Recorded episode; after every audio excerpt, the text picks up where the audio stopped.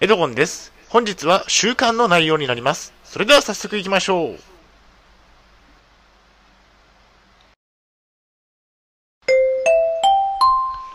はい、HCAP チャンネルにようこそ。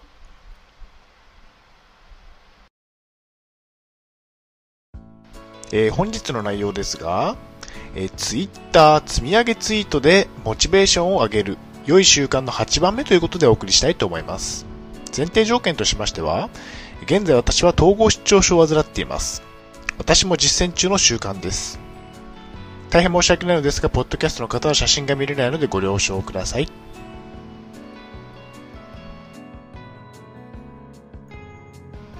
それではコンテンツですね。丸1番で、モチベーションの高め方について。丸2番で、Twitter の積み上げツイートのご紹介をします。最後に本日の行動プランと割り値があります。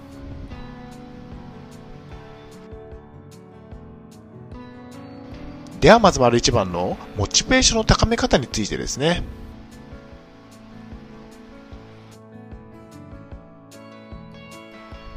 モチベーションを高めるには誰かに言うと。何かをやると決めたら誰かにそのことを言ってみると、それだけでモチベーションが上がりますね。家族、友達、会社の同僚、誰でもいいと思います。誰かに言うことで、言ったからには挫折したらかっこ悪いなと思えてくるわけですね。そうですね、私には家族がほとんどいませんが、グループホームに住んでいるので、世話人さんや他の利用者さんに今やっていることを伝えたりしていますね。工夫しているということですね。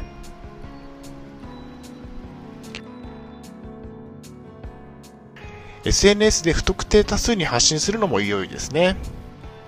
SNS で不特定多数の方に発信するのも有効ですね。私は何々を頑張っていると言えば、誰かがそのつぶやきを見ているので、監視してもらえるわけですね。何々をやめましたというのは恥ずかしいですよね。だからモチベーションが上がったりするわけですね。私は Twitter を活用して、積み上げツイートをしていますね。毎朝、積み上げに関するツイートをして、後でそのツイートの内容をご紹介します。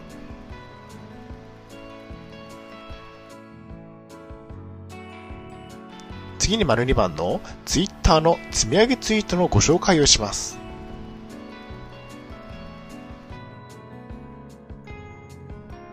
私が毎朝行っている積み上げツイートの内容ですね。このようなものですね。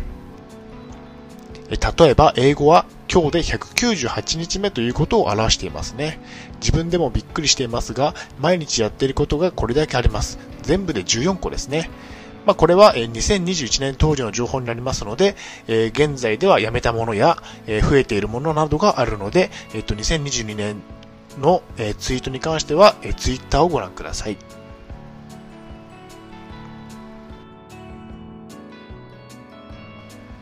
モチベーションの秘訣ということで、私のモチベーションの秘訣は以下のようなものですね。継続は力なり。好きこそものの上手なれ。焦らずゆっくり続ける。継続は力なり。私が今年好きになった言葉ですね。継続をして努力をすることは力になると信じていますね。毎朝の積み上げツイートで公開している毎日やっていることは14個もありますね。14個もあるので、一つ一つのできる時間はほんのわずかになりますね。読書は毎日10分程度しかやってませんですね。でも少しずつでも毎日続けることがポイントですね。結論としましては、Twitter の積み上げツイートは効果が絶大です。ぜひ積み上げを公開しましょう。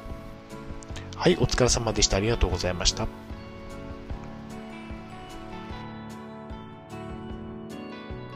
では本日の行動プランに入っていきたいと思います。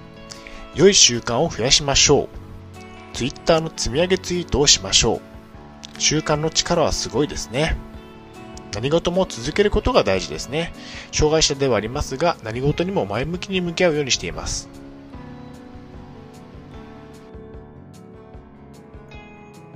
それでは本日の振り返りに入っていきたいと思います。本日は Twitter 積み上げツイートでモチベーションを上げる良い習慣の8番目ということでお送りしました。丸1番ではモチベーションの高め方について誰かに言うということですね。丸2番では Twitter の積み上げツイートのご紹介をしました。積み上げツイートを毎朝していますね。